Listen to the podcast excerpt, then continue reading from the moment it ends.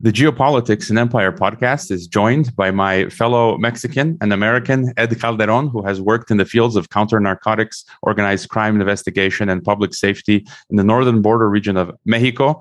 During this period, he coordinated and worked executive protection details for high level government officials and visiting dignitaries, often in some of the most dangerous parts of the country. He's well known from some of his online appearances on programs such as the Joe Rogan podcast, Timcast, and elsewhere. Gracias por acompañarme, Ed. How is life?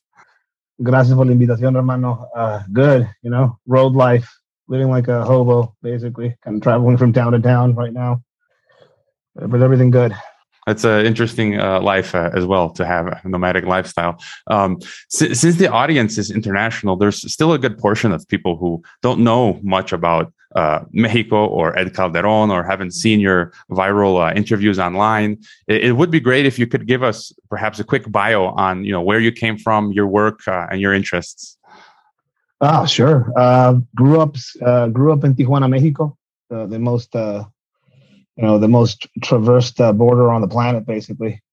Uh, skateboarded when i was a kid was into punk rock you know very uh, counterculture against authority.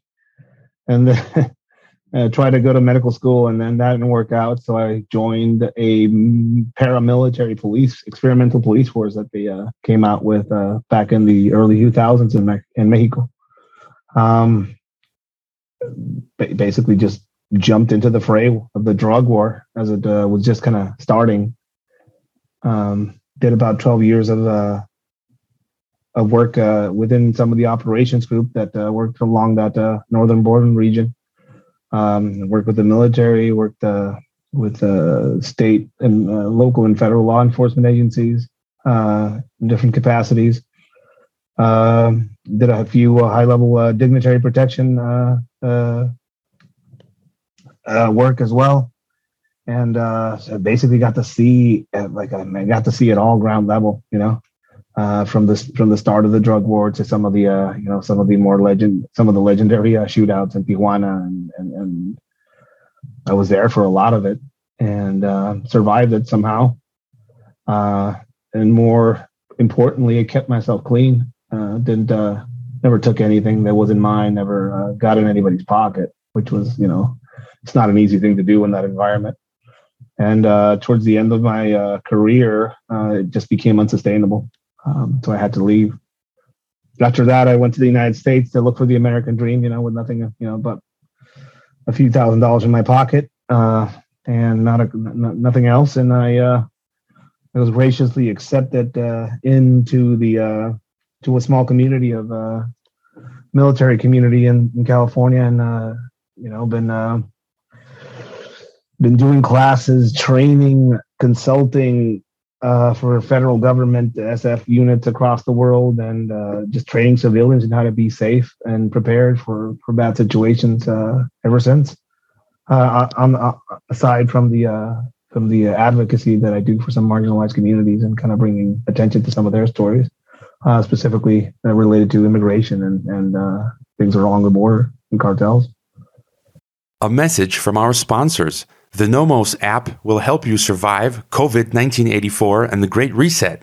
Nomos is a time bank that can be used by communities anywhere in the world. You just need to talk people into using it. For example, if you go to your barber for a 30 minute haircut, your barber receives 30 minutes in his time bank. He can then use that time to pay for an appointment with the doctor. I've spoken to the developer who is passionate about creating solutions for surviving and thriving in the apocalypse. Nomos is available in both English and Spanish. Hurry and visit nomos.net before they roll out the cashless society and put you in the algorithm ghetto. Also, if you need health insurance that covers you wherever you may roam, check out my friend James Guzman's Borderless Health Insurance. One of the great things about living internationally is saving money on health care, but private care overseas can be expensive.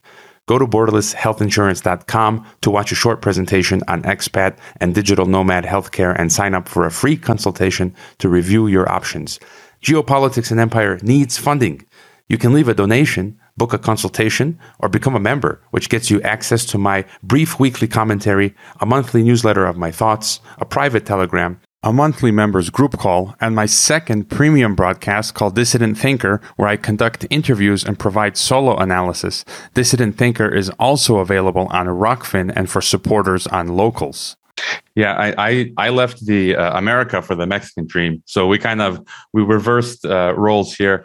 Uh, so a lot of people um, want to really understand the drug war and narco situation in Mexico. It's it's confusing. I think a few years ago I spoke to Mexican academic Oswaldo Zavala, who wrote a book on this. Um, so you know we have the power structure of the narcos, their links to the Mexican and you know possibly American governments, as well as you know how dangerous the situation really is for ordinary folks um, in Mexico as well as the U.S. I mean, even for people living in Mexico, like myself, Mexicans, naturalized Mexican uh, that I am, like myself, it's still not clear. You know, crime and death is going on all around the country, all around us. Yet for many Mexicans, we don't directly come across it. So it's really hard to gauge how bad the situation is. So maybe if you can give us like a crash course 101 and, you know, what's the power structure? What's going on with the drug war and the governments and, and, and all of that? I mean, I guess, I guess we have to go back to the, to the 50s and 60s. Uh, Mexico has is a strategic country it's strategic because it is next to you know the superpower or at least the the the one of the superpowers that has been influencing things at a global scale for for the past almost 100 years um, that is both a blessing and a curse for a lot of Mexicans. You know, we have the saying in Mexico, uh, México tan, tan lejos de Dios y tan cerca de Estados Unidos. You know, Mexico far from God, but close to the United States. Um, interventionism didn't stop with the last Mexican American War in the uh, as far as uh, United States interfering in Mexico. Um, you know, if you go back to the shooting, the mass shooting of students during the uh, communist up- uprising in the 60s in, in, in, in Tlatelolco in Mexico City, you will find out that the president of Mexico was a CIA asset paid by the US government and that some of the stuff that happened that day was probably orchestrated and or at least uh, pushed by American uh, interest that didn't want to see a communist uh, revolution happen across the border. Now, this is just an example of one of the you know one of the situations that happened where you know American interventionism in the United in in, in Mexico has uh, led to uh, a change of policy and a change of direction for for the country of Mexico. Now, Mexico is not without without fault. You know, we have horrible, we have had horrible uh, government for you know years, um, and corruption is systemic at a cultural level throughout the country. So it's a that's also a factor that can't be ignored. Um, and uh, you know, and finally, I mean, the United States uh, you know, it's it's becoming clearer and clearer that during the 70s and 80s, the United States was utilizing Mexico as a front to pay for uh, certain operations uh, going on uh, uh, overseas for them. You know, uh, the whole situation with Kiki Camarena and all the information that's come to light about that. You know, everybody was assumed that the cartels killed the C, CIA, C, agent Kiki Camarena. It turns out that was probably ordered assassinated by members of the U.S. government at some point during the past. Um, now, what does this have to do with our current situation in Mexico? Well, um, what I see now are uh, you know power structures growing, coming up from coming up in the country, uh, and uh, criminal groups organizing themselves, federal uh, making federations uh, uh, out of their organizations. one group turning into three, you know, um, fracturings. Um, you see that you see this specifically with the Sinaloa cartel up uh, in the north uh, part of the country, and then you see a militarized, giant, fast-growing, um, almost. Uh, you know, you, you would almost think they're funded by a foreign entity, you know, or a foreign government, which I think is, is, the case in a way. Uh, with the new generation cartel, who is uh, you know basically engaged right now in trench warfare in parts of Michoacan with the federal government, who have allied themselves with a bunch of smaller cartels to fight them off. Um, it is a it is a it is an insane chaotic mess. Um, but you know, you, you, see the Sinaloa cartel on the north, and you see the, some of the arrests made. You see Operation Fast and the Furious, which armed a very specific cartel on the uh, northern side of the country. You see a lot of these things, and you know, to to an observer, it would seem like the United States favors a single cartel in Mexico, which is the Sinaloa cartel. Um, during the COVID epidemic, one cartel grew exponentially, and that was the New Generation cartel. And the reason that happened is because they have access to the Pacific side seaports. That means that uh, you know even during COVID, those weren't shut down as far as their supply line to China, which makes people wonder if China is not supporting that cartel in a way. So if you step back from the whole mess of Mexico right now, it seems like there's a proxy war happening within it. Foreign influences pushing and moving things around to, to gain traction and or influence with the local government. Car, uh, cartels uh, being fi- being financed through material means and even weaponry by foreign entities, including the United States. Um, and finally, you know, a habit, a giant drug habit that the United States has and Mexico basically being uh, the field that where some of that drug drug habit is, uh, where some where some of those drugs are grown, or the uh, road where some of these drugs cross into the United States. Um, you know, it's it's it's a mess.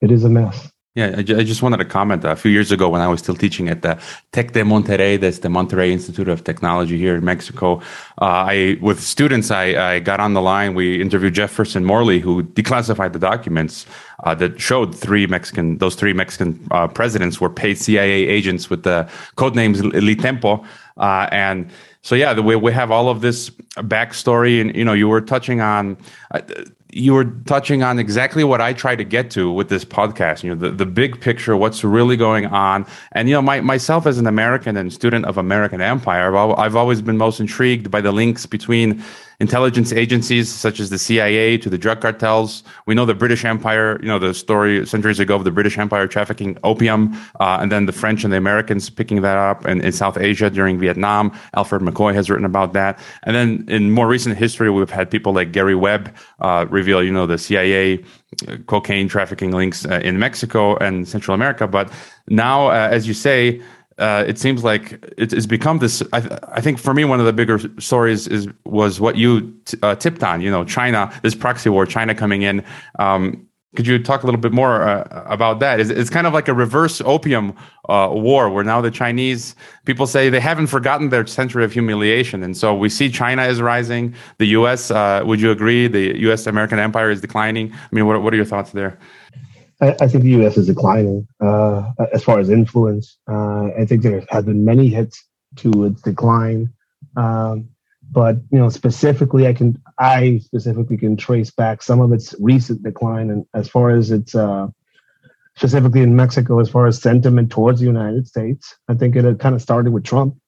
Um, you know, it's been going on forever, but Trump really kind of like nailed the the, the the, the lid on the coffin with uh, some of the rhetoric he had coming into the elections and then when he was elected.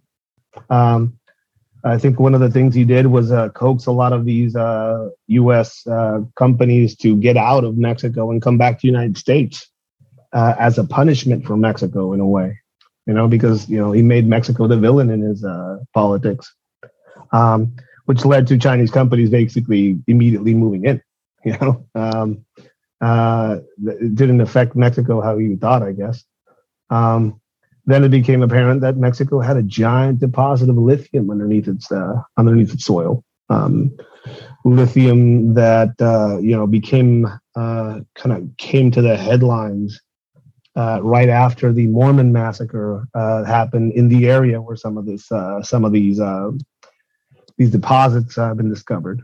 Um, which kind of leads me to believe that there's something, you know, there's a link maybe to that as well, as far as uh, cartels in that area wanting to hold and control influence. Um, you know, it's not a place where they they can grow anything, and it's not a place where they. It's not a drug route, but there's a lot of cartel activity right now in, in, in parts of Sonora, um, specifically fighting going on for control of the region. Um, I, I think a, a, lot of the a lot of the a lot of what we're seeing right now is a decline in you in, in, not only the U.S.'s influence in Mexico, but also the sentiment in Mexico, and sentiment in high level politics, and also just civilian populace, as far as viewing the United States as anything other than interventionist and bad. You know, and with China, they see, you know, they see something else. You know, um, China has been doing shady stuff in Mexico for three years. Um, you know, so some of the uh, you know, some of you might might have seen the uh, Netflix series about the uh, autodefensas, uh, the uh, self-defense forces that basically came up out of places like Michoacan to supposedly fight off cartels, but realistically, all of them were cartels. Um, one thing that doesn't get talked about a lot and during the, that time is that you know China was illegally uh, um, mining iron ore out of that region, and a lot of that conflict was basically a front to cover up some of that. Were some of those groups that were called autodefensas were actually protecting uh, some of these mining operations in that region. Um, now, uh, as far as the as far as the, as far as where what, what what I think is happening, I mean, you know, it's you know, I think I think I think the United States is involved, obviously, in a, in a military conflict with with China uh, for control and influence. And but I think the offensive nature of what China is doing uh, through by proxy with a place like Mexico is you know is outside of the scope of how the United States is is uh, is accustomed to or even knows of how to conduct war. And I think uh, China's uh, showing us a new playbook in that in that respect. Yeah, this is uh, fascinating, and I saw on Twitter recently you you made that interesting comment. Um, uh, and and uh, my past guest Oswaldo Zavala said the same thing about the lithium and the narcos and the U.S. interests and cor- corporate interests. Um, you said on Twitter that you you think that the U.S. will choose to intervene in Mexico uh, not because of drugs, cartel violence, or even uh, immigration, but the uh, lithium as Mexico's leftist federal government moves towards nationalizing uh, energy intentions are rising. And there's also been talk, you know, in general, this militarization of the US, the militarization of Mexico, and then wanting to declare drug cartels uh, as terrorists, which would then give, you know, the legal pretext for the US to intervene uh, in Mexico and expand military operations. what are your thoughts about the future of the let's say regional security apparatus and you know would the us uh, i mean what are your thoughts of, of, of, them declaring cartels terrorists as well as your comment about them coming in uh, because of the lithium? Yeah i, I don't think the uh, i don't think they're ever going to declare them uh, you know a terrorist organization. And that alone should tell you a lot about uh, you know us current us politics and, and where their head is at you know? Um, so you know i am not a a scholar on these subjects, but I will say that I know enough about a terror. Uh, I know enough about the definition of a terrorist organization to know that cartels not only meet that definition, they also add new elements to it that are that haven't been considered in the past. You know, they're their own new form of it, basically. You know, they uh, do they have political motivations? Of course, of course they do. They they're involved in, in, in not only having their own political candidates sponsored by drug money, but they also assassinate rivals, rival candidates of the other cartels that also want to run for office. Uh, they kill reporters that talk about some of these things. You know, they assassinate reporters. We had two high level uh, assassinations recently in Tijuana. Um, they uh, they uh, they they use terror through uh, execution video, uh, hanging people on bridges, you name it, they do it. Um, they've employed uh, third, fourth generation, fourth generational warfare tactics that, have rewritten the uh, the, the, playbook uh, of how you utilize, uh, you know, uh, civilian drones in warfare. You know, Syria came up with the first ones, and I think cartel, I think Mexican cartels were the first one that actually did chemical weapons on them. Um, and uh, you know some of their methodology are being exported right now to the Ukraine. You know, it's pretty interesting and fascinating if you're you know if you if you kind of look at it that way. Um, but basically, what I see is they, they need a redefinition of a terrorist organization. The only reason why they're not going to be declared as such is because every single Mexican in the United States right now that is there illegally or it wants to cross there illegally will now have the grounds to ask for political asylum. because they are now fleeing from a terrorist organization that has been created by the need and hunger of the United States for drugs. That's the only reason why they will never be declared a terrorist organization. And that should show you something about the ethics of the United States right now, because you know uh, they're taking in Ukrainians, but not Mexicans. You know, it is an interesting uh, it is an interesting conflict of the soul that the United States should kind of look into. Yeah, and I'm not a big fan. Of, people know, listeners know U.S. foreign policy, NATO, inter- interventionism, and all of that stuff. And uh, a lot of, for me, I would also view them if they, that would be part of their interest. You know, if they labeled um, cartels terrorists, then they could just further advance their ex- expansion and militarization. But uh, after you know living here for many years, I would agree with you that, that definitely what's going on with the cartels here is terrorism. It's it's you know on par or even worse uh, in comparison to terrorism that we've seen in other parts of the world. So I would definitely agree with you there. Uh, maybe if we forget about China for a second and the U.S. empire and just kind of like focus on Mexico and the narco situation here, if you could you know tell us who's really in charge. I mean, is it basically the, the the cartels, the Mexican cartels in charge?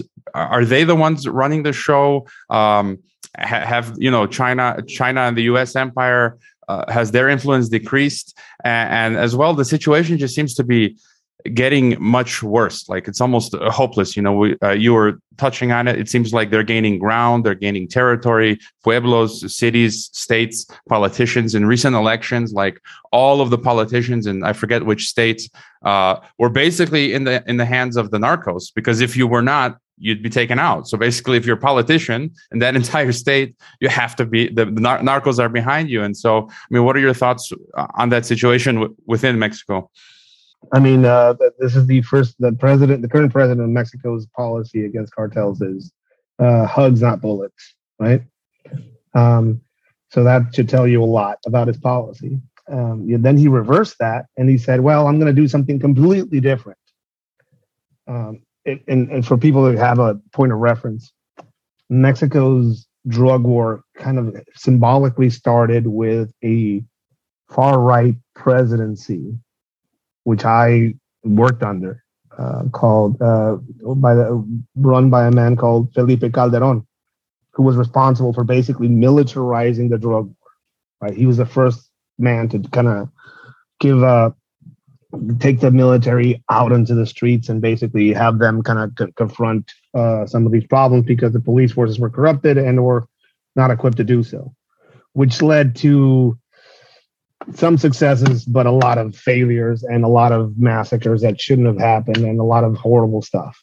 Um, but one thing he did was create a new federal police force and uh, uniform them. He put military into the leadership of these police forces, which I, I think is a very big mistake that has happened over and over in Mexico.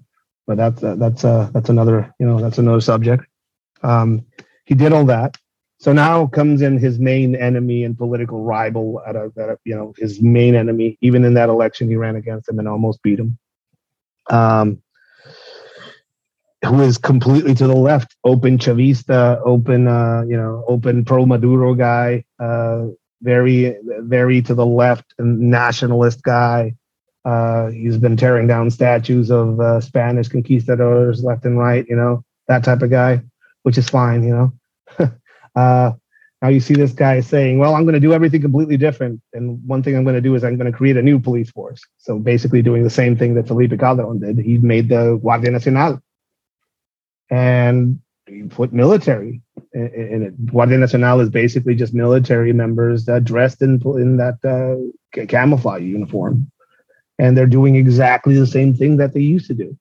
Patrol in a truck on the ground, providing presence for the local populace for them to feel safe, which means absolutely nothing to the drug problem and the cartel problem, the violence problem. I mean, there's a bunch of them in Tijuana that's standing on uh, on corners, not doing anything. You know, they are completely useless in what their function is supposed to be. Um, and he's basically doing everything that his main enemy and rival and predecessor did, and nothing's happening. Actually, actually, we are living through one of the most violent presidencies in history to be a Mexican. the amount of people disappearing and the amount of death is beyond anything Felipe Calderon ever did. And it's just getting worse. Um, one thing people need to realize and know is that the United States, in a way, has been paying for that drug war for since it started through things called uh, through things like uh, you know Plan Merida, bilateral agreements to basically outsource the drug war into into Mexico. So some of my uh, training and some of my equipment and, and some of my salaries were paid by U.S. tax dollars. Now, I don't see the U.S. auditing, you know, in Mexico. Uh, I see exactly the same methodology being put forth by Mexican military and police to try and fight off the cartels. When I started in back in 2004, it is the same thing now, and it is getting worse, and nobody's changing it.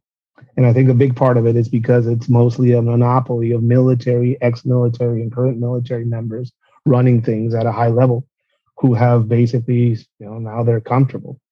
If people want to know what the true power in Mexico is, it's not in politics, it's not in money, it is in the military. The military is who runs policy at a deep level and, a, and, and at a long-term level in Mexico. They don't get elected out of power. They don't get moved out of positions of power. They are people that were born into it in a lot of, in a lot of ways. And depending on where the mili- what, what part of the military you're talking about, uh, you can't be a general if your dad wasn't a general in some, you know, in some places. I'm not, you know, people that people are going to probably call out uh, BS on that. Uh, but people that are in the know will, will realize this is true. It is a it is a it is a quasi mafia, um, and, and and you, you you see all these power structures that are you know basically just sitting it out and not doing anything to push the country forward is what I see.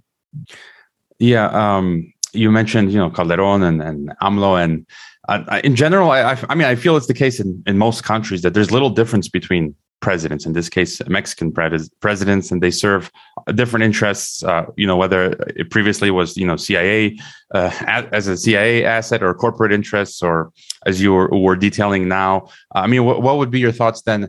Life uh, after AMLO and and tr- trying to at least begin to try to solve this problem uh, because I, I, see the same thing as you. Things are just uh, getting worse. Um, I haven't had any major experiences, but all around me, you know, I have I've had coworkers kidnapped. Uh, I've had my home broken broken into three times, uh, and then you hear stories from you know other people. Uh, so the, the death is around you. Uh, how would we begin? You know, what your thoughts on life after AMLO and and how to, to begin to solve this problem? Uh, I mean, n- number one, I think uh, I think we're we're we're we're going to go into a. There is no. I, I don't see any clear political uh, rival to AMLO right now in Mexico. They the last elections were almost uh, tidal victory and that is a sign of I don't know. I, you know, people will say it's a sign of people having a lot of faith in the president. I think it's a sign of just being people just being giving up on politics, which is a bad thing. they don't see any change happening, and um, and people are just gonna get uh, people. Are, I I could see people are kind of giving up basically on it, uh, which is exactly what uh, you know politicians at a high level might want. You know, nobody nobody showing up to vote but um, um, I think we're about to head into another round, another version of AMLO taking the presidency. That's what I see, um, which is going to lead to more tensions with the United States. Um, I see a clear push to nationalize lithium, along with a few other uh, reforms to the energy bill that they want to put forth, trying to make Mexico independent, energy independent, which is a good thing for the country don't get me wrong. I'm all about that. Um, but uh, that will lead into interventionism. Th- that's clear. It's happened before in a lot of ways. Uh, I, I, th- I, think we're in for some dark. I, I think. I mean, I, know a lot of us are detached from some of the violence. You know, it's hard for for me, from who is somebody who worked in Tijuana, to explain some of these things to somebody from uh, that lives in an upper you know middle class neighborhood somewhere in Mexico Mexico City. You know, they made they have experienced violence, but not at the they, they haven't experienced you know finding a guy that gets rid of uh, almost thousands of bodies through caustic soda, uh, almost at an industrial level. You know, he's they they haven't witnessed a movie level shootout inside of a hospital during broad daylight, where the where the you know you know where civilians are just you know strewn about. Uh, violence happens in Mexico in pockets and in different places, and, and in a way, it basically isolates some segments of the population into seeing, well, it's not that bad, but might not be not might not be that bad for you, but it is bad for other people. You know, I, I've walked with mothers looking for their the remains of their kids that have been missing for 20 years in fucking vacant lots, probing the ground with sticks.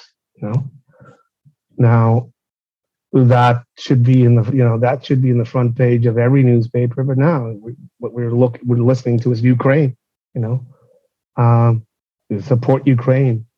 Uh, Mexicans having uh, the Ukrainian flag over their their Facebook profile like it means anything. Meanwhile, uh, during the first 72 hours of that conflict, we outperformed the Ukraine as far as reported death.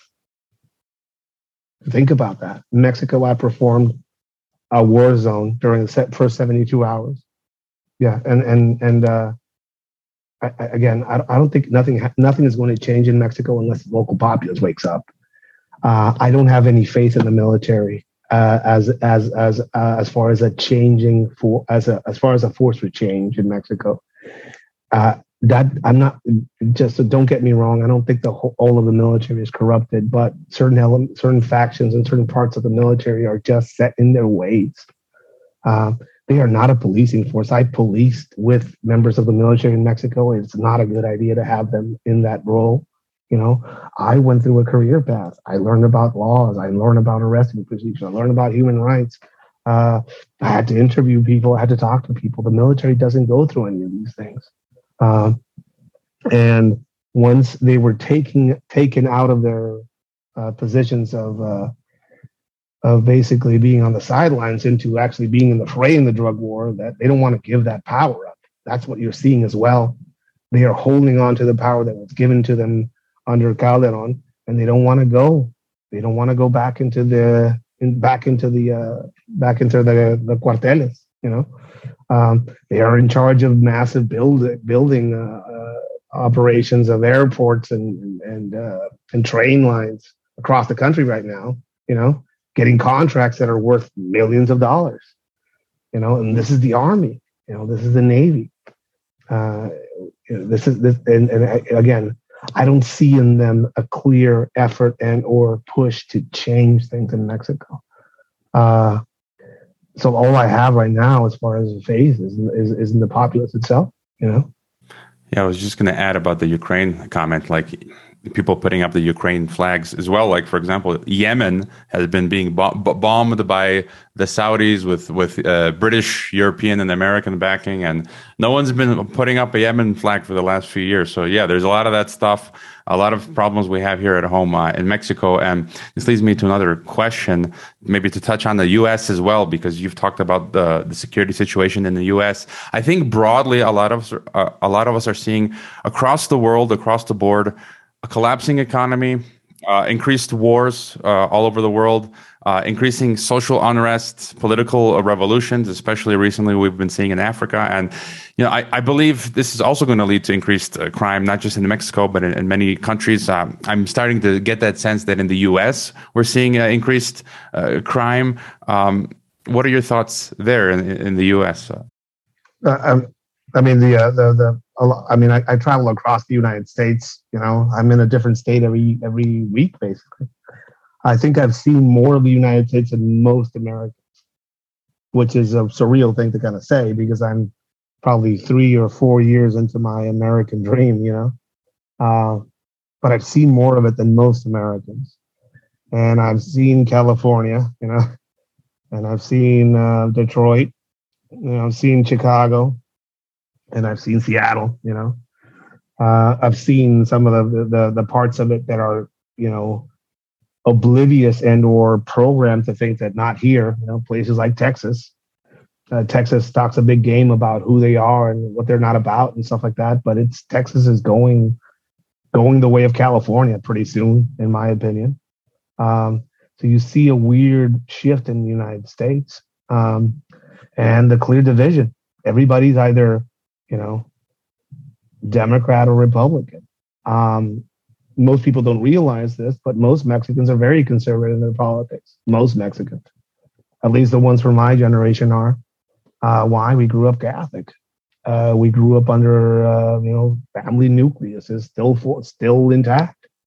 Um, but we were made the enemy by the last president that we that that uh, the United States had. You know, we were made the bad guys. We were made the antagonists. Um, I think that was a shot in the foot, not only for that for that presidency, but also for the uh, for the country as as a whole. Um, the wall on that board, the wall on the, the wall that they built, the, the fence that they built is a joke. You know, um, people calling for the border to be closed down are completely ignorant and oblivious about the fact that we both depend on each other in a ginormous way. The United States is dependent on on Mexican consumers.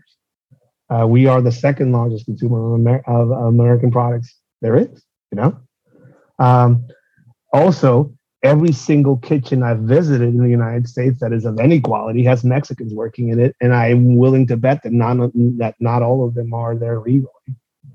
During the COVID epidemic, we had produce in the aisles. You didn't have any toilet paper, but you had produce and some market stock goods there that were picked by illegal immigrants. Think about that. During COVID, we had essential workers in the form of illegal immigrants. If you take out every illegal immigrant out of the country and send them back to where they're from, as some Americans like screaming, um, the country would collapse immediately.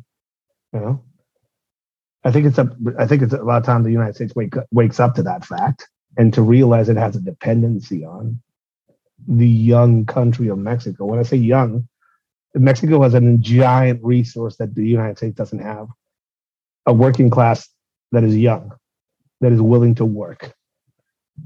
Now, a lot of people want to talk about oil and lithium. Mexico has strong, young, working people that are willing to work. The United States does not have a lot of that. Yeah, we need each other more than we even think and imagine. But politics has divided us and vilified certain aspects of the culture uh, on both sides. Um, I think uh, you know, I, main thing uh, main thing I'm realizing just by being on both sides of the border is how really how we really need each other. You know, uh, border patrol. Most of the border patrol agents that I've trained, because I've trained border patrol, uh, border patrol and homeland security agents, uh, which is surreal for me as an immigrant, but I have. Um, I've trained Border Patrol, uh, BORTAC guys, uh, border trackers uh, on on basically the latest and greatest of cartel methodologies. Um, and you see in them, there's a bunch of Latinos in those groups, you know. And it's funny because they get labeled the most racist uh, organization, federal organization out there, and most of these guys are Latino, you know, like first generation. Um, so they get vilified too, but they're doing a job. Um, then you go on then you go and to see some of these protest lines and they're you know throwing rocks at customs and immigration uh, and sending supplies down and donations down to some of the some migrant uh, camps in Tijuana, for example. And those uh, donations are being sold in open air markets all over Tijuana to make money for people that don't even give that money back to the uh, to the uh, people that uh, the, that that uh, that stuff was for, and they use it to fund more people being brought up from South America to then be crossed by elite by by drugs uh, by people smugglers across the border. So these virtue signaling uh, people trying to you know you know stick it to the man by sending donations out to that uh, migrant camp are actually funding people smuggling, and that is you know clear to anybody that cares to look at it. And you know basically I think the U.S. as a whole has a big conflict in the soul, uh, and Mexico as well. We need each other more than we think. Yeah, I would totally agree, and I always stress nuance uh, on on the podcast. And I don't really like to play the left right game. Um, I kind of step outside it, and I think people need to live, um, visit both countries. And I remember my first job when I was 15. Uh, legally, it's you're allowed to work uh, in. I'm from Chicago, and so I got a job at a supermarket. Happy Foods doesn't exist anymore, but we had uh, mo- mostly my uh, migrants, Irish, um, Italian, Puerto Rican, but the biggest portion of the workforce were Mexicans, and I had a great time with them uh, hard workers. Uh, probably some of them were not um, legal. I, I, have no idea.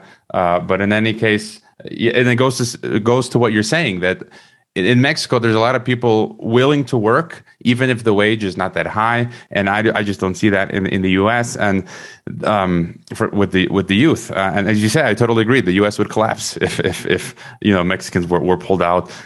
Um, don't get me don't get me wrong. Like when it comes to politics, like people assume things about me sometimes they see what I talk about.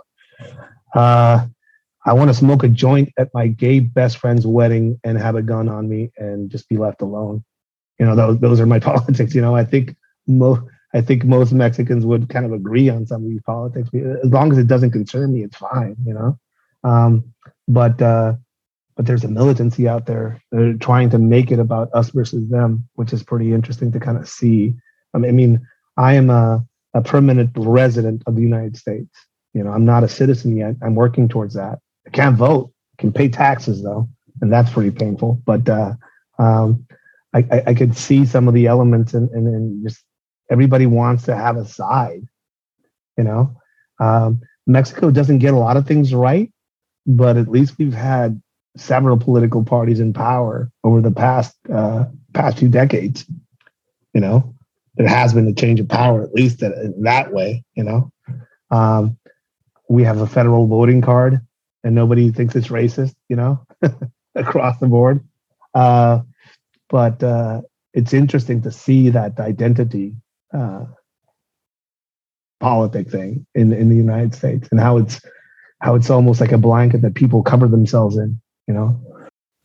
And, and speaking of uh, identity, this leads me to my next question. And I, I, you know, over the last two years, because of what's going on with with the pandemic, I've been getting emails uh, calls from people from all parts of the world looking to flee to to Mexico. I've met some of the listeners who even came down and you know have purchased property here in, in Mexico and in different parts of Mexico. And so you know I'm in a, and, and I've thought about this all my life. Uh, someone kind of like yourself as, as a nomad. I've lived in half a dozen countries and I've moved around the U.S. and back and forth to Croatia and everywhere else. And you know I'm an American who left for Mexico. Many Mexicans, such as yourself, leave for America.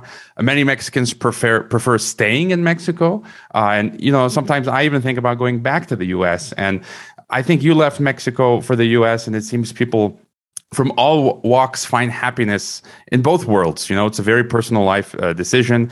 In some ways, there's a higher quality of life in Mexico where things are kind of like slowed down. And in the US, of course, there are better wages and a very comfortable material lifestyle. What are your just kind of general thoughts on expatriation, and would you ever come back to to live in Mexico, for example? Yeah, I mean, I, I think most immigrants that have had to leave Mexico for you know, I had to leave Mexico because it was unsustainable for me uh, as far as the job I did, and then having to leave that job without any any sort of protection and and uh, any sort of backup. You know, so I had to leave. Uh, I do long for a life where I can live down there you know? Um, and i think most immigrants do I, I mean most of the ones that i've talked to are wanting to make their money get old build a house back where they were born and just move back down you know? That's a beautiful dream to have. Um, but then you see this new phenomenon of cross migration you know americans being economic refugees of the united states and moving to places like Tulum or tijuana is a perfect example of this. Um, I, you know, there's a positive side to it, of course. You know, living in living in uh, in in Tulum or you know living in Tijuana might be uh, in a lot of in, in some ways it, the quality of living is going to be very different depending on how much you earn. Um, you know, San Diego too is a nickname that they're calling Tijuana now. You know, marijuana trafficking is happening from San Diego into Mexico mostly Think about that. You know the phenomenon of that. Um, one thing that they're that one negative aspect of that is that they're bringing their drug habits with them, Americans, and you're noticing an explosion of violence in some of the places where Americans have now set up communities, um, who are now basically creating drug markets that are viable to fight for locally. That's why you're seeing these up these new surges of violence in places where there's uh, expat communities kind of being built up. Um, you know, again, I think we're going to come to a point where that border is not going to matter anymore for a lot of us. We're already linked up in different ways by marriage, blood. You know, there's a recent, uh, you know, Aeromexico commercial that they made where they were uh, going to give discounts to Americans who had uh, a percent, depending on how much percentage of Mexican blood you have, they would give you a discount. They, of course, they went to Texas with where where and interviewed a bunch of people that were really not pro Mexico, and they found out they had a lot of Mexican DNA, you know, and they gave them big discounts on, on flights to Mexico. That was pretty funny to see. Um, I don't know. It's it's it's an interesting question. You know, uh, I've seen I've seen both the the uh, Mex the Mexican Mexican the Mexification of parts of the United States with communities moving up there and setting up churches. You know, I, I was recently in a to a I recently went to Arizona. I was invited to a, a Santa Muerte festival in Arizona. Now, people don't know what Santa Muerte is, or if they only know Santa Muerte from what they see on TikTok or Instagram, um, or what they saw on a stupid American movie that vilified or just destroyed uh, the imagery and the iconography of that faith. Um, it would seem like a scary thing. Uh, but to anybody that actually grew up with that faith in their life, they'll see it's a festival. It's a veneration of a duality goddess. It's a veneration of flowers and death. Uh, I've seen festivals like that with music and food that I've only seen in places like Mexico City or Tijuana. Um, now they're in Arizona. And it's a familiar thing to people there now. So you're seeing it on both sides of the border. Basically, in a way, I think we're bleeding into each other. Both countries are and have been for years uh, through immigration, illegal and legal through expat through immigration. And when I say illegal and illegal, illegal and illegal, I mean on both sides. Americans have illegally migrated to to to Mexico. You know, they don't do things as they should do them. You know, they don't pay certain things. They don't come up with certain permits and things that they have to. They they set up irregular commerce in Mexico. That's something that not a lot of people talk about, but it's true. You know, a lot of people want to talk about illegal immigration and they immediately think about you know Mexicans, but United States uh, and Americans do it that do that in Mexico too. Um, I think I, again, I think it, I think it's going to be there has to be a change at a at a social level, uh, community level, and we have to figure out and come up to come to terms with the fact that you know both our countries depend on each other in a big way, and we're going to need each other for the coming you know global shift that is apparently happening as far as power structures going on. Yeah, and you want to get your thoughts on that. Yeah, just the comment as well. The Mexican, it's funny how the tables have turned, and the Mexican government is is now cracking down on uh, illegal uh, foreigners. um, and to, I saw on your Patreon, so people can check out your Patreon as well to get a lot of exclusive stuff there. Uh, people know that my Patreon was terminated a year ago uh, after an article was published by the Associated Press, co-written uh, by Atlantic Council, NATO's think tank. So I'm in the crosshairs of some people. But Ukraine, you know what are your thoughts on what's going on with Ukraine and this? This I tell people that what we're living through only happens once a century or every few centuries. This uh, shifting of the world order. So, I mean, what are your thoughts on Ukraine? Yeah, uh, I mean, it's clear to it's clear to I mean, if you care to look at it as a conflict. Again, I am not uh, I'm not a scholar. I'm a I was a I was a agent of the government in Mexico, and I did a lot of things, and I learned a lot of things, and I had exposure to some amazing teachers, and all of them were war fighters and people that had experience, and and and I and I and I got to see conflict very closely. Um, I see a I see a president in the Ukraine who is a puppet president. That's what I see. Um, I see a president who was a former actor and who is, still acting. You know, I see a lot of propaganda coming out of the uh, uh out of their uh, out of the presidency.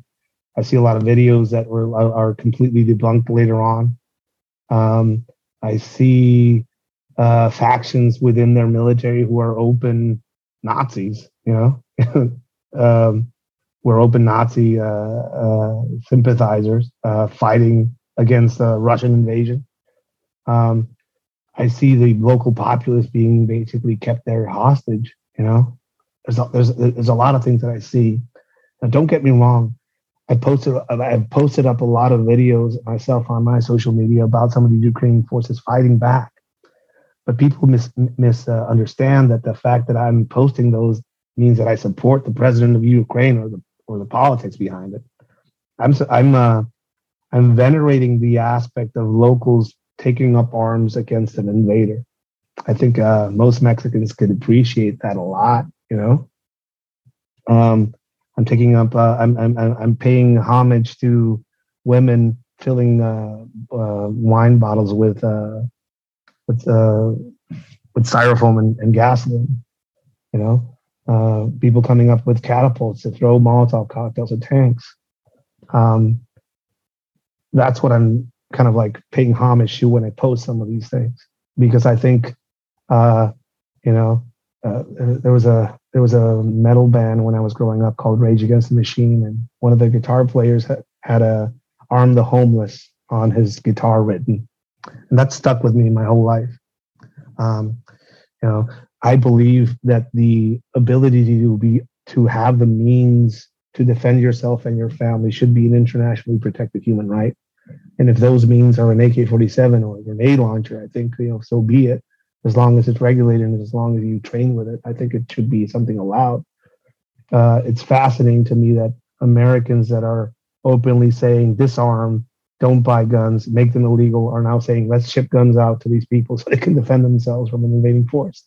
Um, I see Russia as a uh, as I think I don't know. I, I'm, I'm, you might know more about this, but I think they're you know the, the the GDP is probably really close to that of Mexico. You know, it's not you know Russia isn't isn't what a lot of people think it is. It's not. It's it is a super. It is a military power, uh, but you can see a lot of their supplies and the tanks and the artillery they're using is mostly stuff from the 60s um, there's out of date MREs being utilized by some of these forces. There are people going into into some of these conflict zones that are basically being drafted or pushed into this conflict that don't want to be there, and they're giving up and abandoning military equipment left and right. Um, I think what you're seeing with Russia is that they are surrounding any city that they see is being uh, is is holding out or resisting, and they're just going to be wait you know, they're encircling some of these places. They want to capture the Ukraine complete. That's why they didn't, you know, they're not, that's why you still have internet access there. That's why you still have, um, that's why you still have uh, roads in, in, a lot of places. I know some people have taken out some bridges.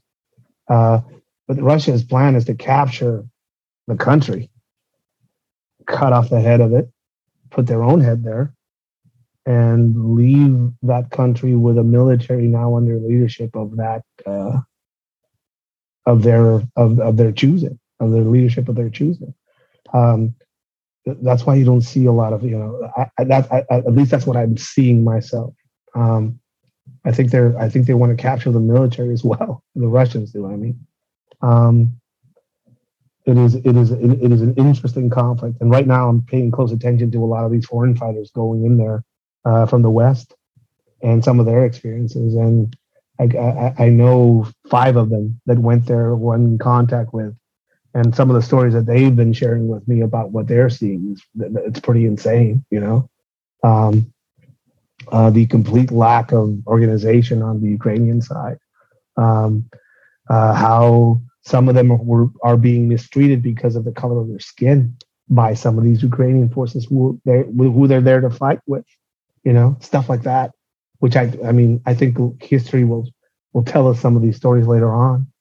Uh, but that conflict is, is is a pretty interesting one, and yes, and my heart goes out to the people that are stuck in the middle of it. Mm-hmm. Yeah, a lot's going on. Um, I guess one of my last then questions would be, uh, and, it, and it applies to anyone anywhere, whether you are in Ukraine, the US, or, or here in Mexico. As I said before, a lot of craziness is happening globally. Things are breaking down. Uh, a new world order is upon us. We don't know exactly what that's going to look like, but there are, you know, just some tips, general themes for, for you on on what people should be thinking about in order to protect themselves uh, and their families. You know, there are people looking to move away from urban areas to rural areas. Uh, if you have to live in the city, I'm sure that within the metropolitan area there are safer and smarter places to reside. Uh, and for example, you, you do a course on urban uh, movement which I think is applicable to all people. And so, what would just be you know a few smart things you, you'd advise people to do to in general to stay out of harm's way? Oh God, I mean, if you don't know about electricity or how to electrify a house or how to fix electricity or plumbing, start now. If you don't know how to be a mechanic how to do mechanic, uh, how to fix a how to fix a oil, uh, change an oil filter on your car, we live in a day and age where you can learn through YouTube to basically become self sufficient in just the basics. What you're seeing in the Ukraine is a warning for the world as far as what we need to know before something like that happens. You're starting to see it now. Uh, supply chain broken down, you know, manual labor and, and specialized labor being hard to find. Um, you know, people are going back to basics, and you know this is this is Ukraine. Some of these people are still in contact with some of their agrarian backgrounds, uh, you know, uh, but not other parts of the world. We're completely detached from that. Um, I think in a, I think one big thing I will tell people is to get back to basics, not just for them but for their kids. You know, um, good times produce weak men. You know, weak men produce hard times. Hard times produce strong men. I think we're in one of those shifts right now, and we need to start producing stronger uh, children for what's coming. Uh, you know, seeing some of the conflict in the Ukraine, a lot of commenters were like, "Hey, Ed, all these people look like they took your urban movement class." You know, I said, "Well, all of this stuff that I show comes from a place where there is an active war that nobody acknowledges, which is Mexico. Those are the lessons that I got from this conflict. And if you're seeing them applied by somewhere out there, like the like in Ukraine, it's because you know, they're getting back to basics. Mexico, that's what that's what Mexico does, basics. So again, uh, uh you know, in, in, invest in invest in equipment for your house that can make you self-sufficient. Um, invest in training. Uh, not being allowed to, not being able to, are two completely different things. Uh, I'll leave it at that as far as weaponry. Uh, the responsibility to defend yourself and that and your family will fall to you when everything else falls away. In a lot of parts of Mexico, that's already happened. That's why you have these, uh, you know, the, the, defense forces that showed up, and all that's also that's why you have these communities that are arming themselves. You know, um, there's nothing wrong or, or, or evil about a gun. It's who's behind it. And as long as you can figure out a way to kind of in, infuse that into your lifestyle, be it through hunting, illegally. Uh, you know, a hunting rifle can be utilized for something for a lot of other things, you know, if in the right hands. Um, so again, I think it's about taking responsibility for your own safety and that of your family, taking responsibility for their for their upkeep of your home, of your car, of your food sources, and to figure some of that for yourself. And also, finally, community. We need to get back to community. Uh, we've been fucking separated for a long time now with our cell phones, Facebook, and all these other things kind of distracting us from that. Um, if one thing I, I uh, really advise people to is to find the others, as uh, Timothy Leary used to say. Um, find people on the same path as you are as far as preparation and figuring some of these things out. And there's strength in numbers. Uh, what you're seeing in the Ukraine is are groups of people that have found that out after the fact probably a good idea to find that out now. Yeah, all great advice and things that I myself have begun working towards uh, as well. Where would be the best place for people to follow your work? And, and I know you, you're on Patreon. You've got in-person courses. You've got online Zoom uh, webinars as well. Uh, what are some things people can look for, and where to go to find you? Uh, the, the best place to find me is www.edsmanifesto.com edsmanifesto.com altogether, edsmanifesto.com. I am shadow banned on Instagram, um, shadow banned, uh, on, I think on Facebook as well. And my Patreon is, uh, you know, well, I'm, I'm to try and keep it, you know, but uh, some of the stuff that I show and expose is scary to a lot of people that don't know the necessity behind it. Um, I have a Telegram group as well, Ed's Manifestos, uh, Ed's Manifesto, the Green Room, uh, which is where I post a lot of the stuff that I can't post anywhere anywhere else. And if people want to follow the news from Mexico, uh, we have a sister uh, page on Instagram called Demoler underscore Demoler underscore. Um, again, they're shadow banned too, uh, but it's a it's a pretty beautiful, interesting news source coming out of Mexico in English for people that want to follow it. Yeah. All right. I will include all of the links in, in the description. So wherever people are watching or listening, you can find those links. I've subscribed uh, to your newsletter to stay uh, up to date. Um, because I don't use social media much like Instagram or Facebook. I was bummed that I actually, I missed being informed about your uh, in-person class that you gave here in Mexico, where I am, um, late last year at a, at a Krav Maga institute that I briefly attended many years ago. So um, maybe I'll catch you next time when you pass through. Uh, stay frosty, Senor Calderon, and thank you for being on Geopolitics and Empire. Thank you for the invitation. I hope you enjoyed this Geopolitics and Empire podcast. The website is geopoliticsandempire.com, and I encourage you to sign up for the free email list that goes out with each podcast and every weekend with a collection of news headlines. The newsletter and website are our last lines of defense. We're being censored and deplatformed. It's nearly impossible to find Geopolitics and Empire on the Google search engine. We've been blacklisted.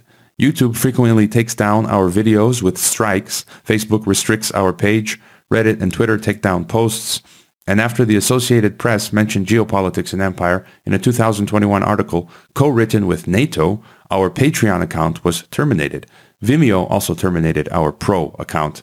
The best free way to help geopolitics and empire is to leave a review on Apple Podcasts or elsewhere and subscribe to all of our media channels.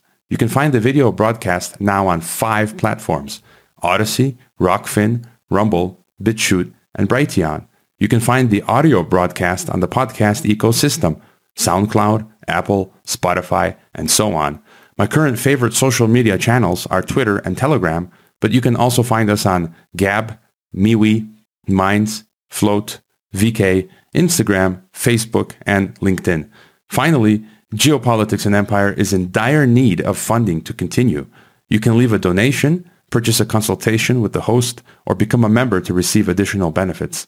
We also produce a weekly broadcast called Dissident Thinker for members and Rokfin subscribers only. We will continue to fight the good fight come hell or high water. Thank you for listening.